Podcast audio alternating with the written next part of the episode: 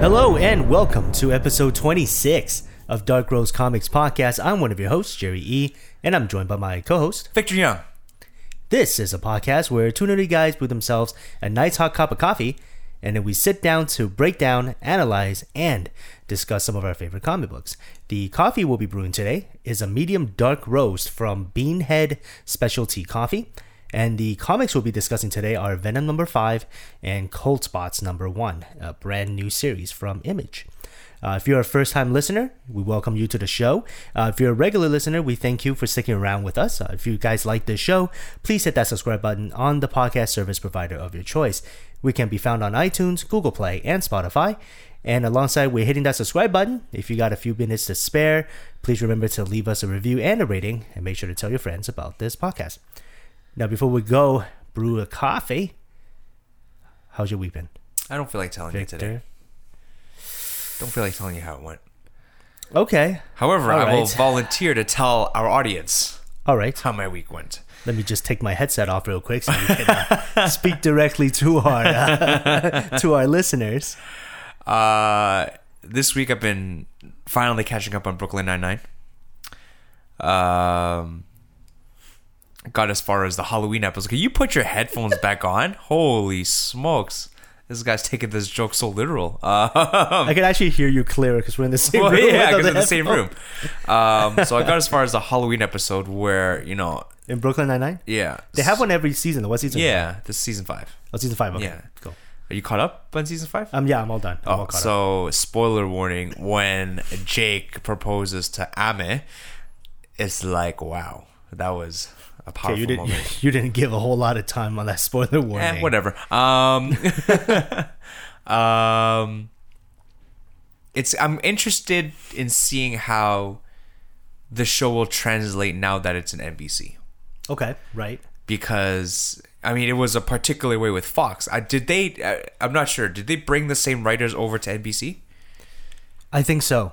I think the writers doesn't really. I don't think it dictates which network they're on. Yeah. the writers are still the writers. It's still, yeah, still the same guys. So the network is just where they're going to air. Yeah. Right. So even if they're on NBC, it's gonna be the same. Okay, so perfect. It's gonna be a great show then. I think so. Yeah, it's been a great show. I'm Yeah. actually, I was really surprised. Drop uh, Fox just like kind of dropped the ball. Fox on that is one. just dropping balls left and right. You know what I'm saying? yeah, it's pretty bad because they dropped a whole bunch of other good shows too. Apparently, so Well, there's a reason why. Uh, there's a reason why they got bought up by Disney. So yeah, I guess. I guess so. at least their their movie division, anyway. yeah, yeah, yeah. The movie stuff. Yeah. What about you, Jerry? What you been up to this week? Uh, so this week I got myself a new phone.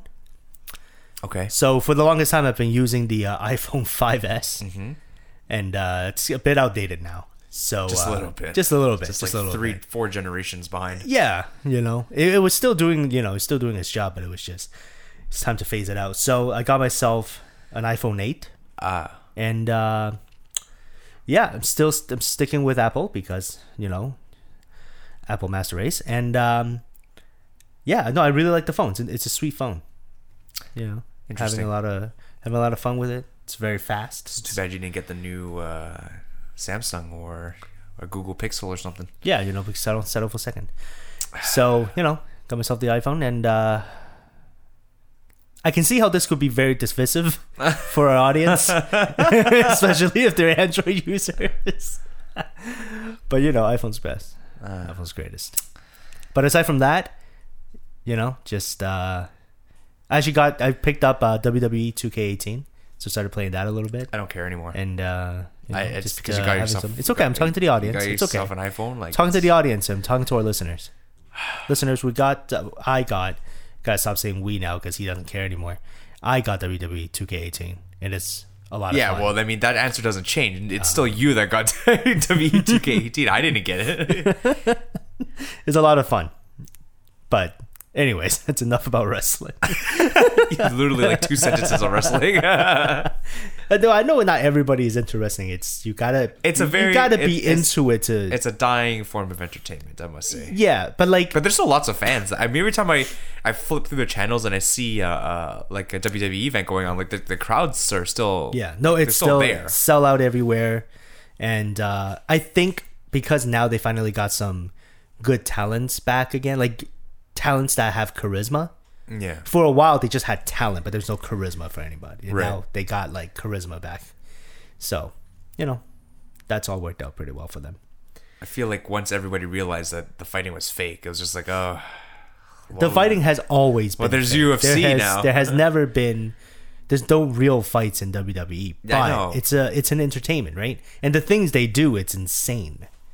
It's a it's a huge circus act, but it's you know well scripted, I depending that- on depending on who's in the I ring. think that's what it is. A story is really. It's a good. story, yeah. It's a it's a big story. Those so those heel those heel toes, those what? those heel turns, those Oh, I was That's like- not heel- those uh those belts. Oh, Some belts. good good storylines going on. All right, so okay, now that's enough about wrestling. Um, so li- listen, why don't we go? Uh, why don't we go brew that coffee? We'll come back talk about some comics. Fine. And we're at the comics segment, and in this segment, what we do is we take a look at some new releases coming out each week, and uh, we pick a few books, we give it our analysis, our breakdown, and uh, we talk about some of the themes that are covered in the books. And uh, this week we have Venom number five and Cold Spots number one. But before we get into talking about comics, let's uh, let's introduce the coffee that will be uh, guiding us on this journey. So the coffee that we have today uh, Yes. is a dark roast from Beanhead. Okay. Now there isn't much about Beanhead on their website. Okay. Uh, however, they are uh, roasters from Toronto, Ontario, so here in our own backyard, um, and they do focus on uh, organic coffees that are higher, I guess, in their what's the right word to say, more pres- prestigious coffees. Okay. and they try and bridge the gap between uh, between that and affordability. Okay. All right. So uh, again, a little light on the description, uh, but uh, still excited to try their coffees nonetheless. Yeah, yeah, absolutely. Absolutely. Okay, so let's go ahead and talk about our first book. Uh, and the first book we'll be talking about is Venom number five. It's written by Here we go. Donny Cates with art by Ryan Stegman on pencil, JP Mayer on ink, colors by Frank Martin, and letters by Clayton Cowles. So we've come to a point in the Venom story, and before we, before we carry on further, um, spoiler warnings due to the nature of the show, due to the way we're going to be talking about some of these books and what we'll be covering. It's uh, there's going to be some spoilers in the things we say, so just you know, be warned. If you haven't read it, please go to your local comic shop, pick up the book, read it, put this on pause. Well, you do this, you put it on pause first. Um, Leave it running yeah, while- yeah, leave it, leave it running. Come back and rewind. Um, read the book first. Absolutely, it is a blast. It is a very good book, so you should go read it first. Come back and listen to the listen to the segment. So, what did you think about the book, Victor? I see you're making a bunch of faces. Um, Venom number five, loved it. um, I think it's getting to the point where Mm-hmm. they're reaching the climax of the of the arc, and um, I see you're making a bunch of faces I too. am. I am. yeah, so it, it's getting to the point where it's reaching the climax of the arc before they resolve the story. Uh, so within this issue, there was a lot that was going on, right? If you had um, Eddie Brock's conversation um, with the Venom symbiote. Uh, you had the interaction between um, Venom and Miles Morales, Right. uh, and then of course um, you had um, the interaction between uh, Venom and Rex Strickland, aka the other Grendel symbiote. Yes. So, uh, oh, there was a lot to unpack in this particular issue, but it was really fun to read, and I definitely enjoyed that interaction between Eddie and the Venom symbiote. Yeah, absolutely. Uh, in this issue, we see that the Venom Venom symbiote is actually a lot more collected now, Yeah, right? Uh, we see because Venom has been suppressed, the symbiote has been suppressed in Eddie for so long that when he does come out, he seems like he, he's always sort of a little disjointed Yeah. when it, when it comes to his actions and when it comes to you know the way he interacts with Eddie Brock and stuff like that, right? Yep. But I think this is the first time we in this series at least we see the symbiote really taking control of the situation and being calm and collected and sort of showing Eddie Brock like just stay calm we're going to ride this out right Yeah. and uh, I, I think it, it's a it's a welcome change and it's and it's a change that I feel is deserved because in the first four issues they really spent they really spent quite some time sort of hammering out their relationship and it is kind of a rocky relationship Right. you can see that they they're f- there for each other at the roots but they're they're almost at a crossroads and this this is the first time where you kind of have them meld together in one common cause Right. Um, I think what really did the, the Venom symbiote justice this particular issue um, was the fact that his character had seemingly come to life. yes You know what I mean? Like, um, there was a lot of character development happening uh, throughout the past four issues for the Venom symbiote. Um, and it was finally this issue where his character comes into full fruition. Yes. And, and you can truly uh, consider him to be another character now within the story, right? As opposed to simply just being the Venom symbiote. Uh, now he's an actual character that that has a lot of depth to him, especially after he uh, made a connection with Knull, yes or well, Knull made a connection with him. yeah So it was really it was really fun to see because now instead of Miles Morales and Eddie Brock versus Knull, now is Eddie Brock, Miles Morales, and the Venom symbiote versus Knull. Well, Miles Morales is now sort of out of the picture at this point, but Yeah, yeah, yeah. Uh, but yeah, no, it was really, really good to see um, all this character development for him uh, that Donny was working on finally come to come to its goal, so to speak. yeah, come coming to fruition. Yeah, Yeah, and with, I think with Venom, especially after he made that connection with Knull, it's. I know that last week we were sort of well, last time we were talking about Venom, we were talking about the, uh, we were talking about his sort of connection back into the hive mind with with all the other symbiotes because we learned that Klyntar is really a word for cage, Yes. right? And it's their word of saying, you know, they're they actually it's not a physical planet. It's made up of all these symbiotes and they're sort of building around Knull so that they can contain him. Right. Right.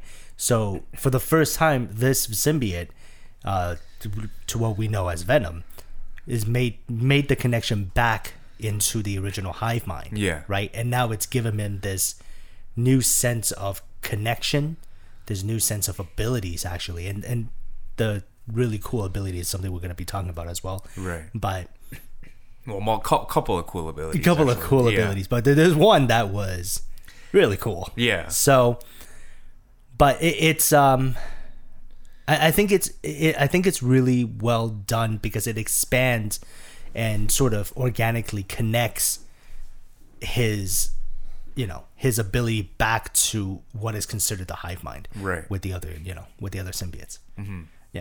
So the one ability that he has picked up, so from the beginning of the issue, uh, where we see Venom sort of come to the forefront and say, you know what, let me take control. The logo on his back actually turned into wings. Mm-hmm. So now Venom can fly. That's so cool. I think that's one of the cool, one of the coolest additions I see for Venom yeah. because Ven- Venom can swing, right? Well, Ven- Yeah. Can Venom swing? yeah. but there's always that connection back to Spider-Man. Yeah. You know, uh, Venom as you know as a character has always been connected to Spider-Man somewhat, and we still get that here with Miles Morales. But I think with the wings coming out, it's to me is sort of symbolizing him separating from that mythology and sort of coming to his own. See, that's the thing, though. I don't know if I like that. Really?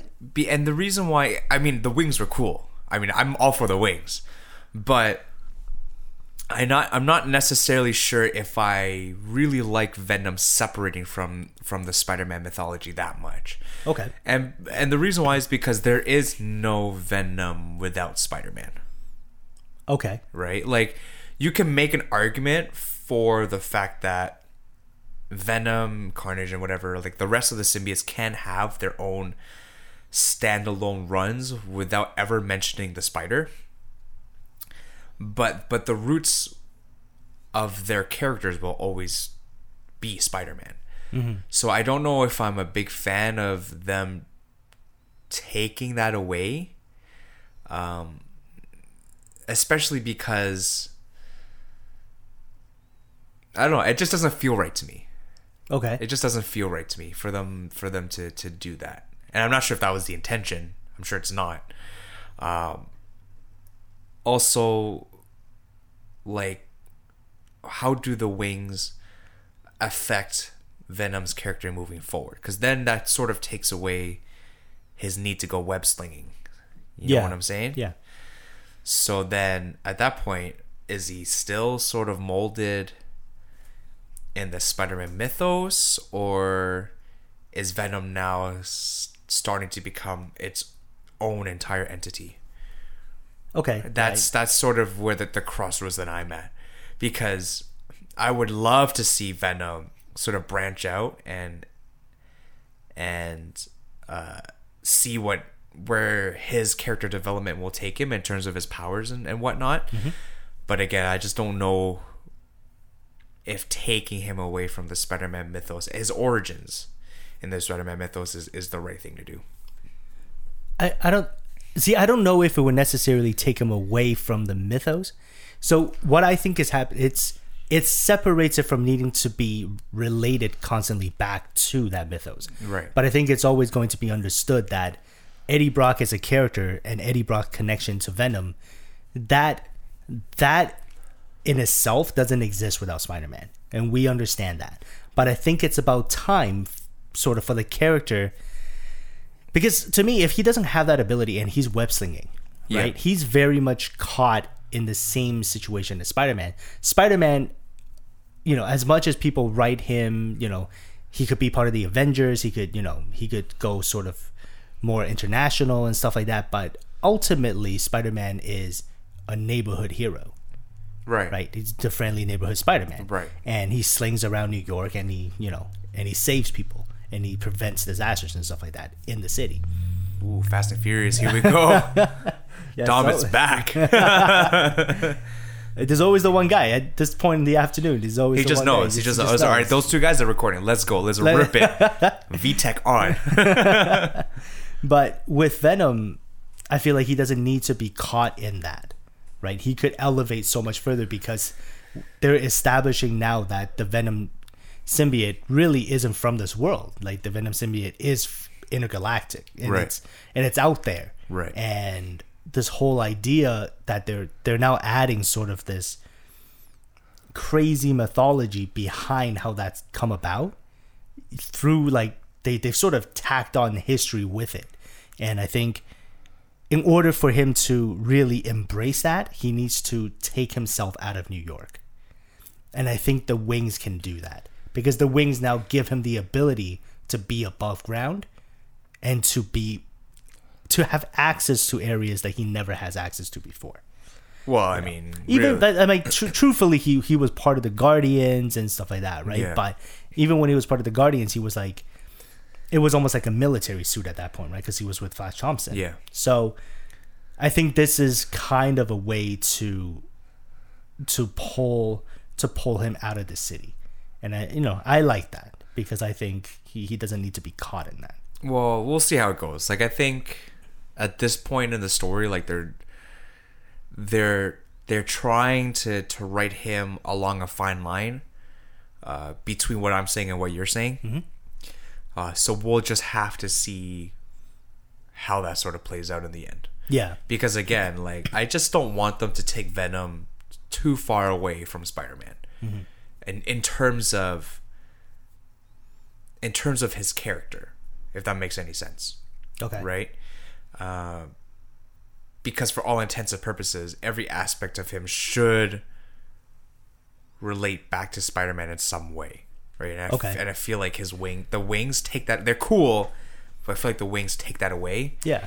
And uh, But that's I'm completely opposite from that. yeah, I feel like that he needs to be taken away from Spider-Man. I'm a, I'm a For him to- I'm a Venom purist. for for him to I I think for this story to shine, they need to take him away from Spider-Man.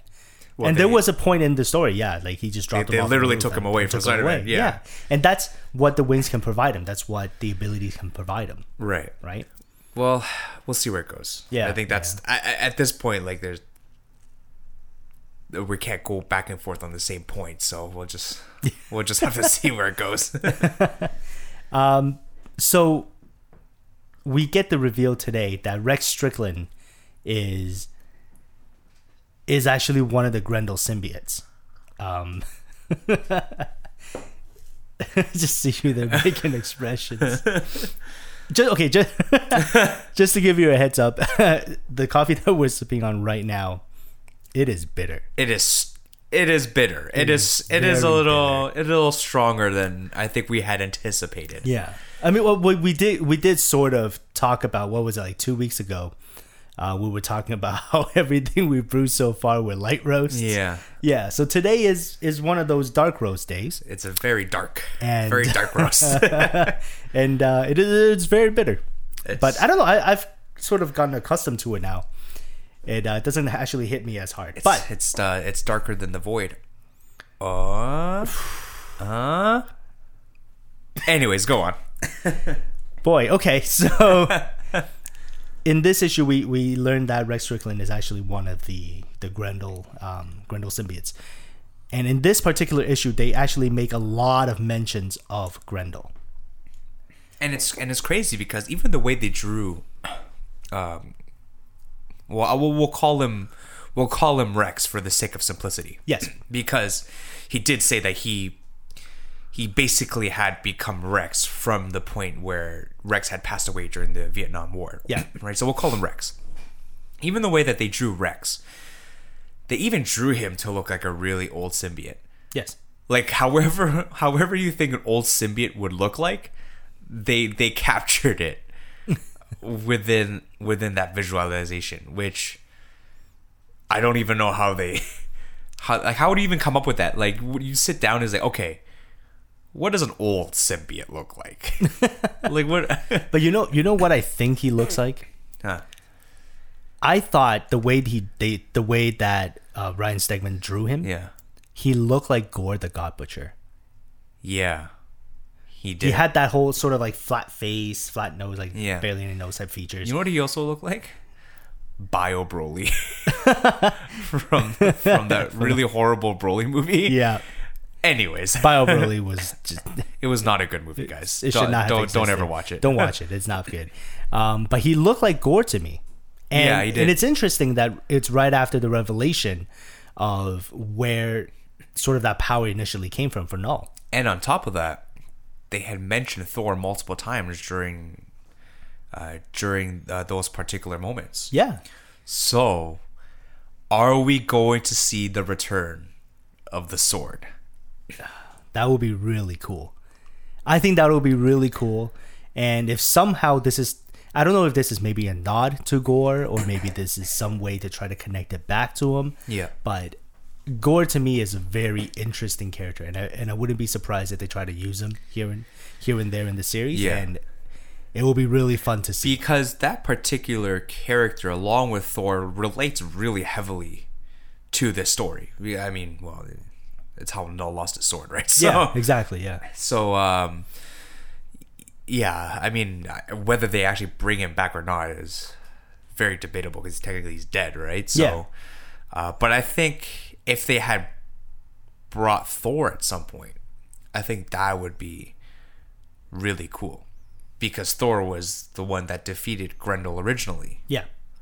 on Earth, right? So, Thor, if you're listening, And I think it's kind of cool that we we were talking about the Beowulf and Grendel reference, yes, right? We were talking about that reference from the beginning of the series, but we had thought that it was maybe more of a, um, you know, may, maybe just more of a reference rather than a direct, you know, direct pull for that name. Like Right. it, I had thought that was just sort of a metaphor, but in this particular case, they mentioned that quite a bit.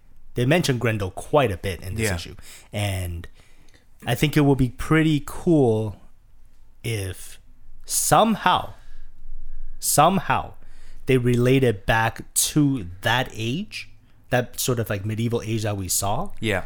and Beowulf makes an appearance. Yeah. That would be insane. I don't know what Marvel's rights are to those characters, but it will be crazy if Beowulf makes some sort of an appearance in here. Yeah, no. Yeah. It would be uh I mean, yeah, you're right. Like I don't I'm not sure like how they would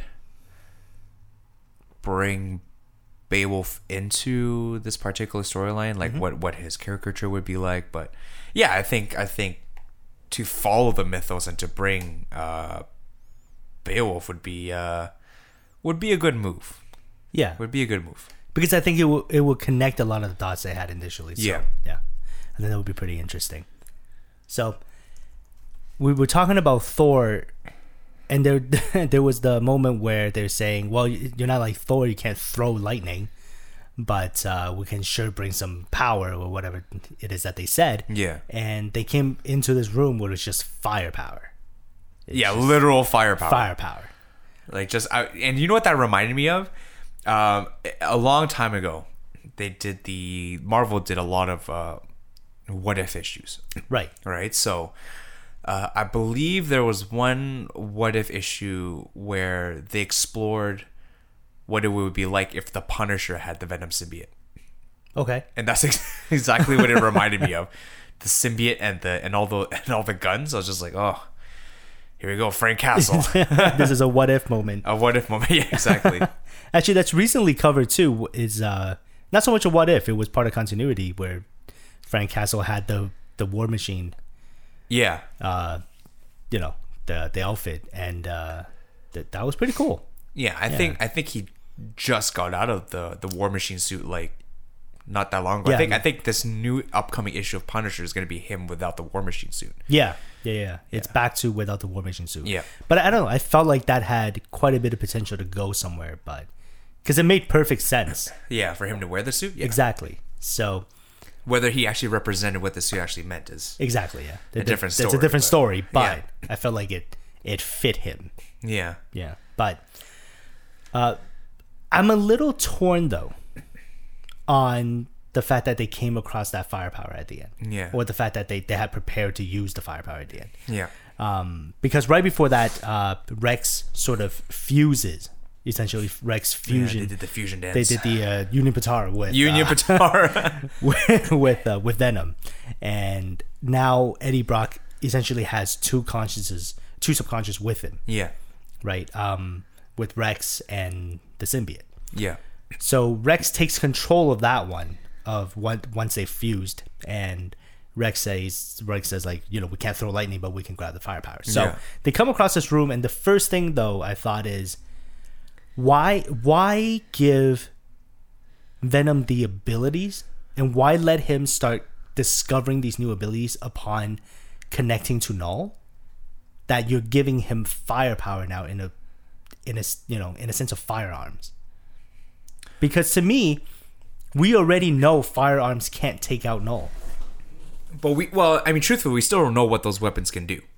yeah Like, you know what I mean? Like, I mean, yeah, they look like regular guns, but I feel like Rex, the symbiote, knows better and probably would have prepared like very specific kind of weapons for when Knull would, uh, uh, would for the inevitable uh, coming of Knull. yeah because knull's coming back to take him right Yeah, so I feel like yeah, on the outside they look like regular weapons, but I think there's a bit more to them that that we just don't know yet.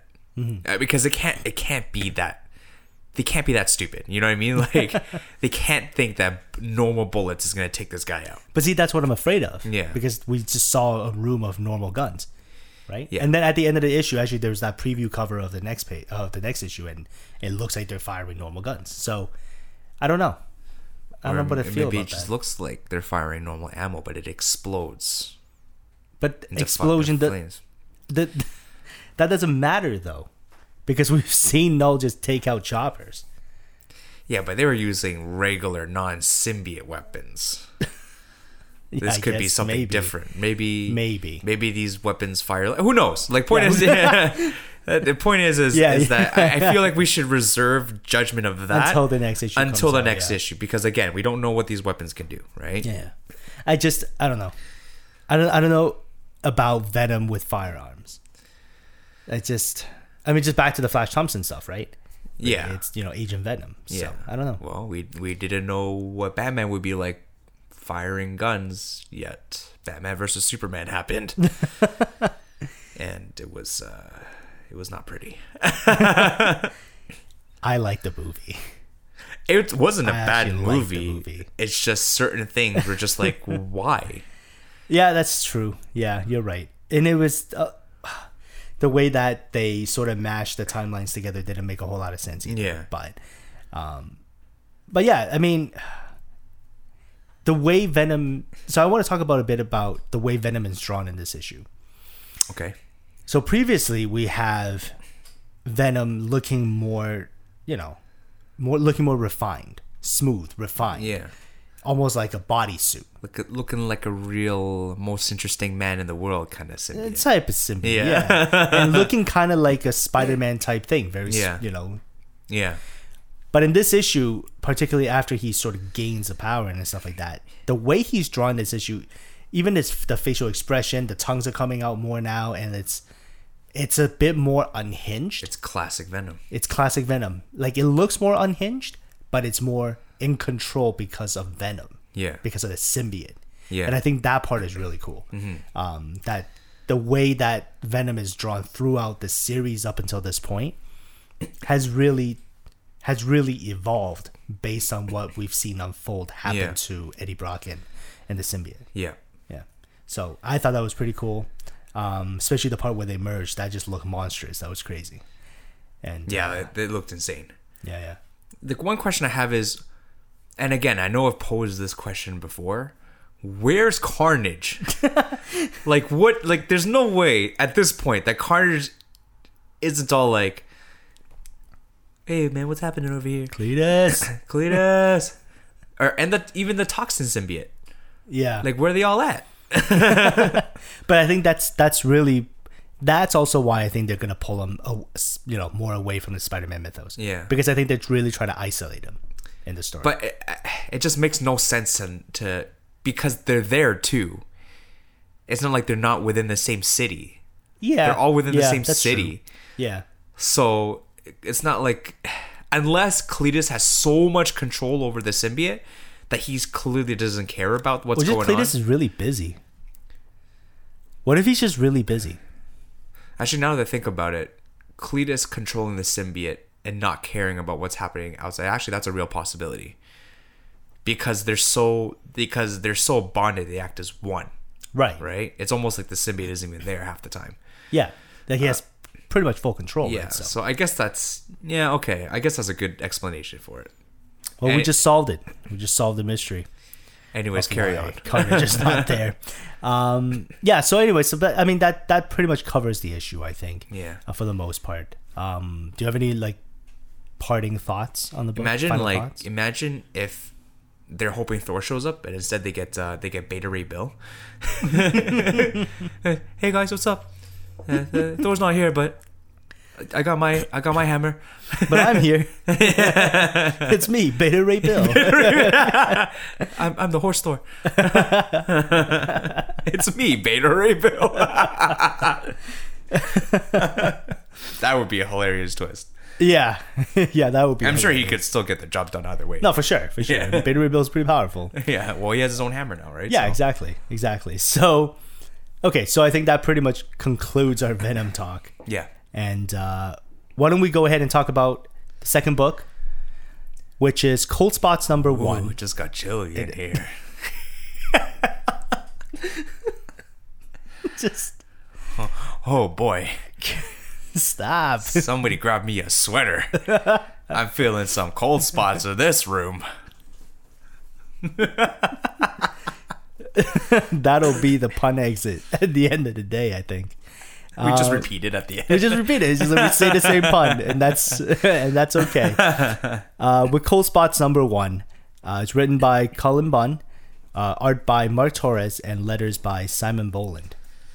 Uh, so this is a brand new series from Image Comics, and uh, I believe it's a limited series as well. It's like a limited five issue, six issue series, I think. And uh, what'd you think about the book? A couple of things. Okay. Um, I, I mean, the story is meant to be uh, a paranormal psychological thriller. Yep.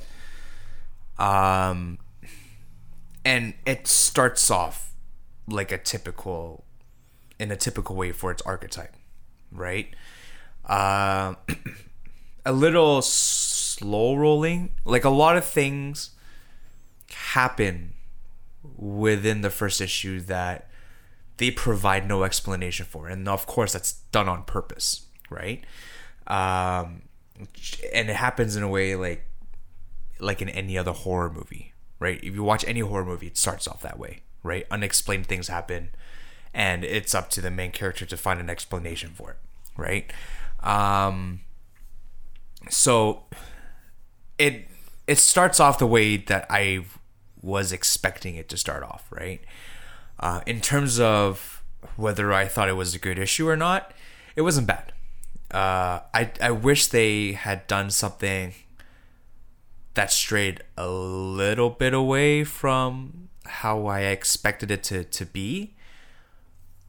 But overall, the writing wasn't bad. I think I think the setup is there. Uh, now it's time for uh, questions to be answered in the in the upcoming issues. Right, right. I think I, I'm a little bit. I differ a bit from you when it comes to this issue. Um, I found the beginning sequence when they were in the room looking outside. Yeah. Uh, for the kids. Yeah. And uh, I found that beginning sequence interesting, Right. and I think it establishes a world right away that this this is the type of thing that can happen to people. Yeah. Right, and they can you know sort of see things and stuff like that. Right. But then they introduced the main character and the person who hired the main character to do something. Yeah. And almost immediately I was turned off by those characters. Almost Yeah. immediately. They're not. They're not they're th- never never mind that they're not good people. Like we'll never. Well, I mean, here's the thing: we don't know whether they're good or bad people. We just get the impression that they're not the greatest guys, yeah. but we don't really know much of their. But see that's the thing. To me also the main character could have a heart of gold, who knows? Yeah. but the way he speaks, the way he acts in that issue, he comes off really pretentious Right. because he's constantly throwing these like one line quips and stuff like that, right? Yeah. And I don't know, like when I read that character and I'm seeing that character go through, I didn't really have this sort of in, interest or investment into this guy finding what he's looking for. Well, that's because in this part in the in the first issue they haven't given us much about these characters. So there's nothing that we can base a make a judgment upon other than the dialog right? So because of that like obviously the characters aren't going to seem very relatable or likable in any sort of way, right? Which is why again, which is why I wish they had done things a little differently because again every horror movie is like that remember um what was that uh there was that one horror film in where it was all in a hotel room Uh, 1408? yeah 1408 Yeah. and then remember uh, remember the main character the, the father Yep. uh, he I, I didn't like him in the beginning of that movie Okay. because he he was the same way. Like he just walked around, and was like, "Oh, I'm I'm just here to explore some ghosts," and because that's what he did. He he, he went uh, he went uh, they from haunted place to haunted place to to see if he could experience any sort of paranormal activities. Right? Yeah, and he writes them out, right? yeah. And he writes them out. Yeah, I mean, in in in that same light, I I mean, I didn't like him either, but that in that same light, that's how they that's how they wrote uh, Kerr over here. Yeah, yeah, They all start out that way, right? yeah. But uh, I don't know. There's because he's out to do something. I think that is going to be pretty relevant to the overall story. Like it's not just he's not just looking for a missing person. He's looking Right. for a very specific missing person, right? Yeah. So I think the story. I, I don't know if the story will have enough time for his character to come through. I think they will. Like, I think with the way that they've paced the first issue, if they can continue that pace within the second issue, I think they can lay a lot of his character out mm-hmm. in the second issue.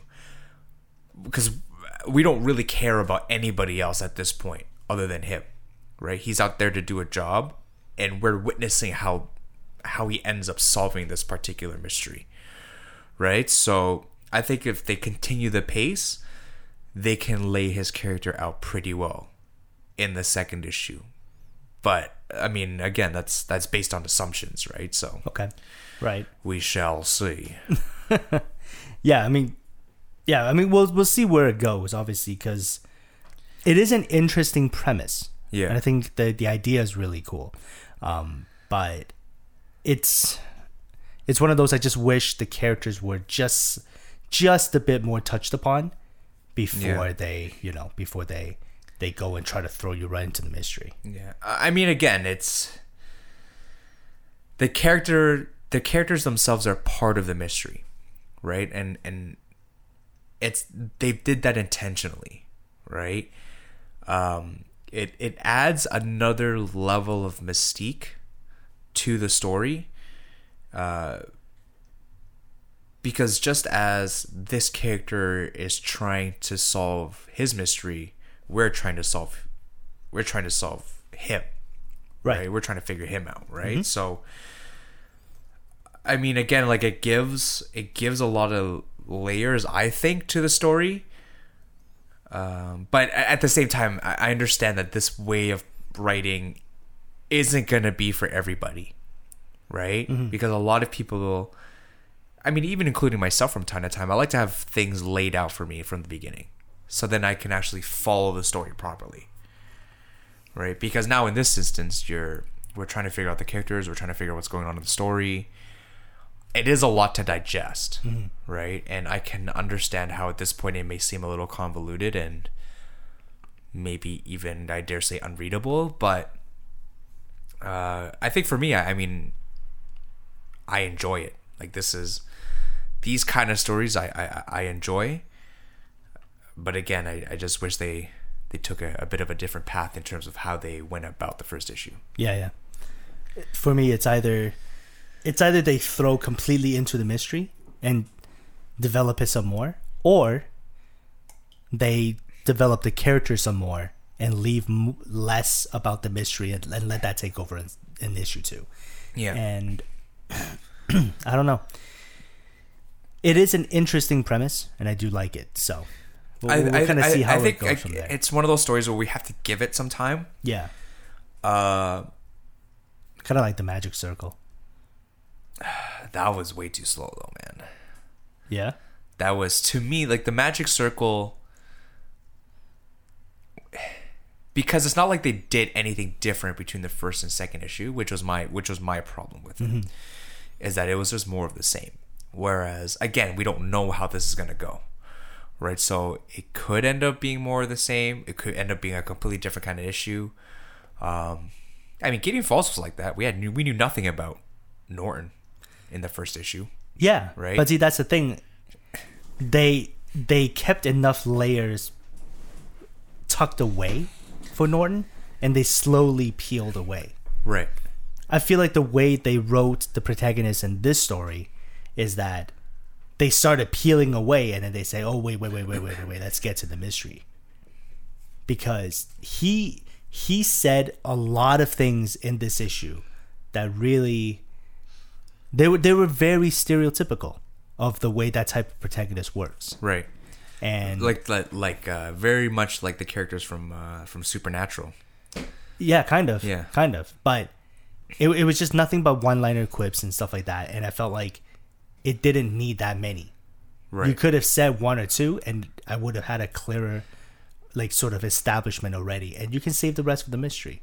Because the way I see this playing out is this character clearly has gone through some stuff in life. Yeah. He's probably lost an individual or two. And and that's the reason why he is the way that he is. Obviously, doesn't look like he cares about much. And um and uh as he's trying to solve this mystery, his past is gonna come up, and then his past is somehow going to relate to the paranormal activities that are happening in this in this uh, within uh, this particular run, Right. and then we're gonna see a whole bunch of crazy stuff happen. That's how I see this playing out. Uh, but we'll have to see. Yeah. Yeah. We'll have to see. But what did you uh, what did you think about the art? I, I it's not my kind of art style. No? not my kind of art style. I, I think I think the way that they did the coloring was really good. Mm-hmm. I really enjoyed I really enjoy the shading uh, because it, it adds to the environment of the story. Right. But in terms of the overall artwork, it's it's not my thing. It's not the kind of art that I would put up on a wall or anything. Okay. Which is not it's not a slight at the artist. It's just not my kind of art. Uh, yeah, yeah. I feel like uh, same idea actually. I think the coloring really adds to this the sort of eeriness that they're going for, and it adds to the darker environments that they're talking about. Yeah. But yeah, the the for me the penciling work, I it's not my type of style. But Yeah. it is it's fitting to this story. I think. Right. Yeah. It's a very um, it's a very angular kind of art style. Like everything is Yes. very, very just sharp, very blocky, right? And um, for me, I like my art a little more rounded out. Mm-hmm. I like it to look close to as as close to realistic as possible. Okay. And um, this is the complete opposite. So. So Yeah. not, my- not my kind of art, but again, it's not a slight at the artist. It's just not for me. Yeah, it yeah for sure.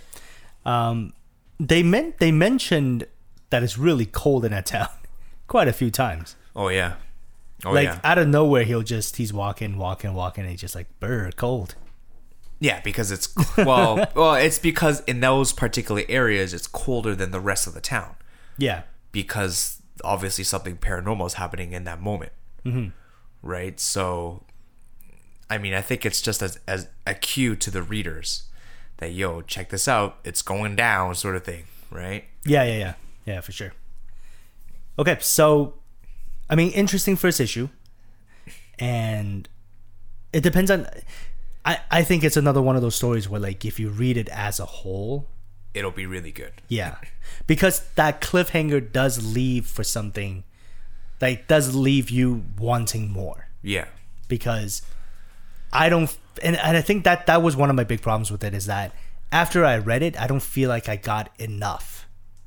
You know. Yeah. And there was, I felt like I got too much of a character I didn't care about. Right. And not enough about the environment and the story and the mystery that would keep me invested yeah, because the the, the cliffhanger sh- you you want to know what's happening in that town Yeah. right and for me for supernatural stories i always try to look for some sort of scientific explanation. Yeah, because for me and it's the same idea as gideon falls.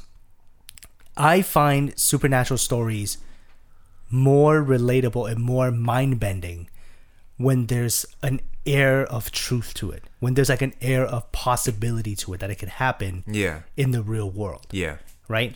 And for me that that that is a mystery that is i think that would that would really blow your mind when it's solved. Mm-hmm, That it's just like it's right in front of you it's based on logic and stuff yeah, like that. yeah, and for me this issue i don't know the type of things that these characters are running into especially at the end with the cliffhanger but i don't know.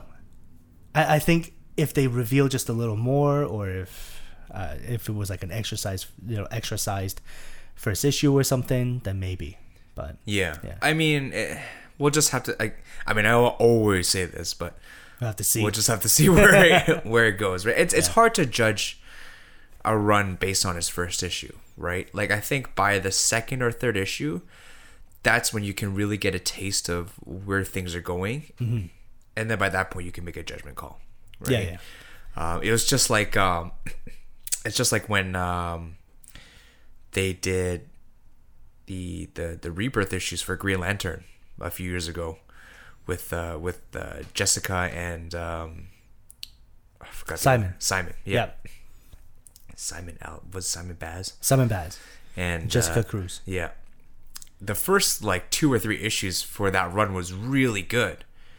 And then by the sixth issue, I was like, I can't read this anymore. Yeah. You know what I mean? So Because then they just kept harping on kind of the same thing Yeah. over and over. Yeah. So I, that's what I'm saying. Like it's hard to judge based on the first issue. So Mm-hmm. we'll, we'll we'll continue to, to read it, monitor it, and and uh, see if this is really the kind of story that we want to continue covering. Yeah, yeah. I think though if they if they pick it up in the second issue and really just go hard Oh, with it, yeah. then for sure. Oh, yeah. Because I think that there is a lot of promise to the mystery to the story. Of course, The characters to me may not matter much, but I think the environment, the setup, and the story itself, that I can get behind. Oh, for So, sure, for sure, we'll, absolutely. we'll see when that yeah we'll see when that second issue comes around, and uh, we'll we'll talk about it then. Mm-hmm. But uh, any closing thoughts on cold cold spots? Better pick it up, guys. I want to see some good stuff go down. And Cullen Bunn is a good writer. I He do enjoy his Yeah, work. yeah. So, and he does he does tend to write stuff that like sort of just kind of picks up, you know. Mm-hmm. And he he has a lot of build up to a lot of stories. So Very much like Bendis. yeah, so it it'll be exciting to see where it goes from here. But at the current moment, I wouldn't say I'm hooked. Like it, it didn't it didn't grab didn't me. capture you. It didn't capture me. Yeah. But we'll see. When that second issue comes around, things could change. Yeah. Yeah. So that about wraps up our discussion for cold spots and our discussion for comics. Um, why don't we go ahead and talk about the coffee that we've been drinking the Oh, last boy. hour? And uh, what'd you think? What'd you think of this coffee? Um, it's bitter. Okay. It's really dark. Um, I mean, as I've been sipping on it, like a lot of the um, a lot of the sweeter notes are, are starting to shine through a bit. I think that initial bitterness was just such a kick to It was face. a little overwhelming. Yeah. yeah that it sort of took away from from the coffee itself for a little while. But after you get used to it, like it's it's not bad. It's it, it's actually a really smooth coffee. That's one thing I was gonna comment on too. Yeah. It's it went down really smoothly. So the the bitterness hits you, um, hits your tongue really quickly. Like Yeah. it, it hits you right away. Yeah. But the way it goes down, and after a few sips, and the way that sort of settles in, the the flavor itself comes out, and it's and it's pretty nice. And Yeah. the bitterness kind of goes away, and some of that undertone starts to shine a little yeah bit. like i I find that it's uh it's got a lot of uh, sweeter notes similar to i would say similar to like a um like it's a really light refreshing sweetness Okay. sort of like uh like a watermelon or even like a like a white grape Okay. Like something that it's not like a crazy like like this sweetness is gonna gonna drown you and give you diabetes sort of thing but uh which is not how diabetes works but uh um but it's very light sweetness. Yeah. uh, to accompany and to offset the bitterness a little bit um, you do get a hint of the sweetness in in, in the um, in the fragrance as well. Uh, but overall it's it's a good coffee. Like it's definitely a coffee that I wouldn't mind having on a day-to-day basis um, You just, just have to. yeah you just have to get used to it Yeah, just be warned. Yeah. That, that initial kick is very strong. okay, so why don't we go ahead and move over to our offerings to dark side segment. offerings to dark side And we're at the offerings to dark side segment. In this segment, what we do is we take something outside of the world of comics, outside of the world of coffee, and it's something that we enjoy and we share it with you, our listeners, and we hope that it becomes something that you might enjoy as well. Uh, this week, Victor, what have you got for us? um this week Jerry Yes. I'm offering a band called Bullet for my Valentine.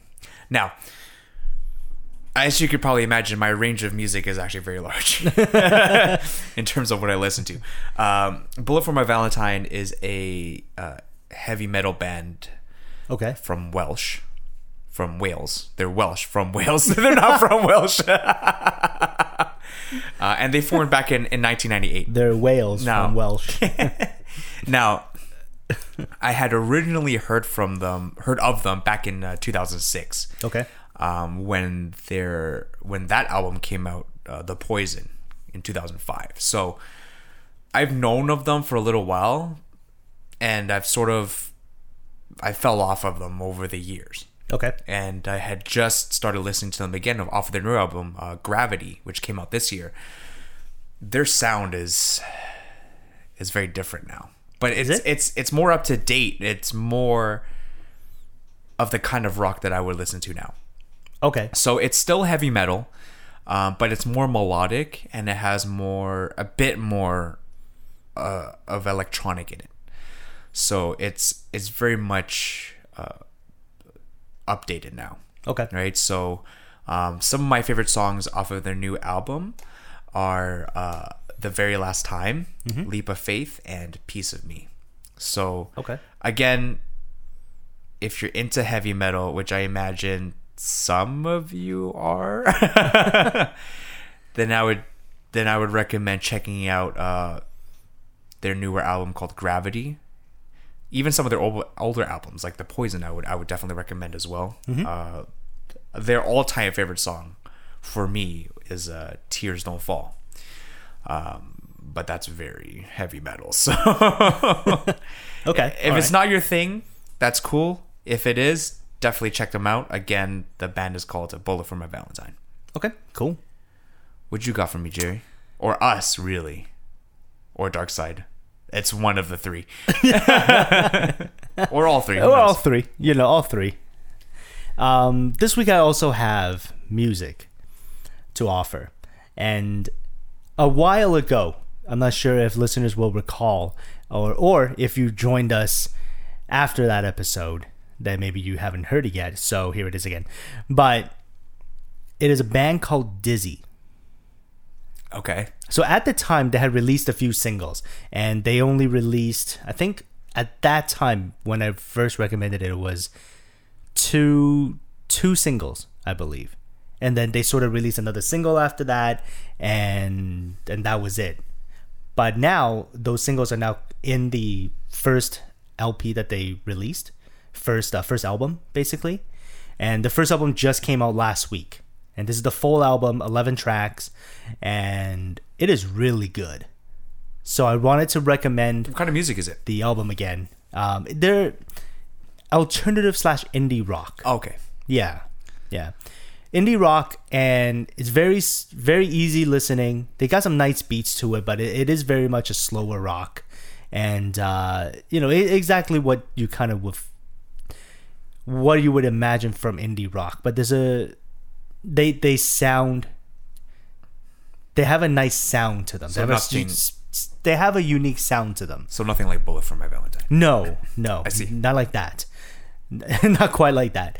Um, but it, it's a good album. I really enjoyed it. And uh, if you joined us after I made that recommendation, I forgot which episode it was. It probably it was really early on.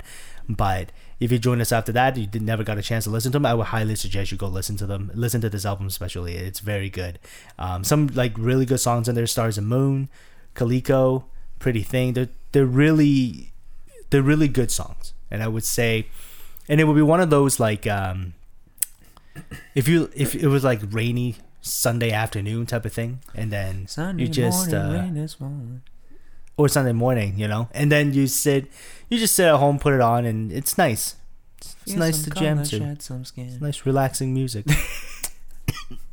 so yeah, I would definitely recommend uh, Dizzy and their new album's called Baby Teeth. I don't actually think I mentioned the album name, so here it is, Baby Teeth. Baby Teeth. That's the album name. Dizzy. Dizzy. So yeah, I think that's offers uh offered into Dark Side. Uh, I hope he's pleased. I never know if I don't he's know. pleased Yeah. with our offerings. yeah. We don't ever get feedback from Dark Side. from Dark Side. but ho- but hopefully we get some feedback from you. Dark Side, if you're listening. yeah, so No, let us truthfully, know the, and, the uh, feedback from the listeners is what really matters. Yeah, in for all sure. honesty. Absolutely, absolutely. Let us know if you actually enjoy some of this stuff that we've been offering. Uh, the music, the animes, the movies, etc. You know, let us know. Maybe you find some enjoyment out of them, but we don't know if you don't if you don't tell us, and uh, it'll make our day if if you end up liking the same thing. So It would make our day. yeah, absolutely make our day. So, uh, I think that about wraps up the episode. So thank you for tuning in, and we we hope you enjoyed this episode of Dark Rose Comics. Remember, if you like what we do on this podcast, please hit that subscribe button on the podcast service provider of your choice. We can be found on iTunes, Google Play, and Spotify. And also remember to rate and leave us a review on iTunes if you have some time.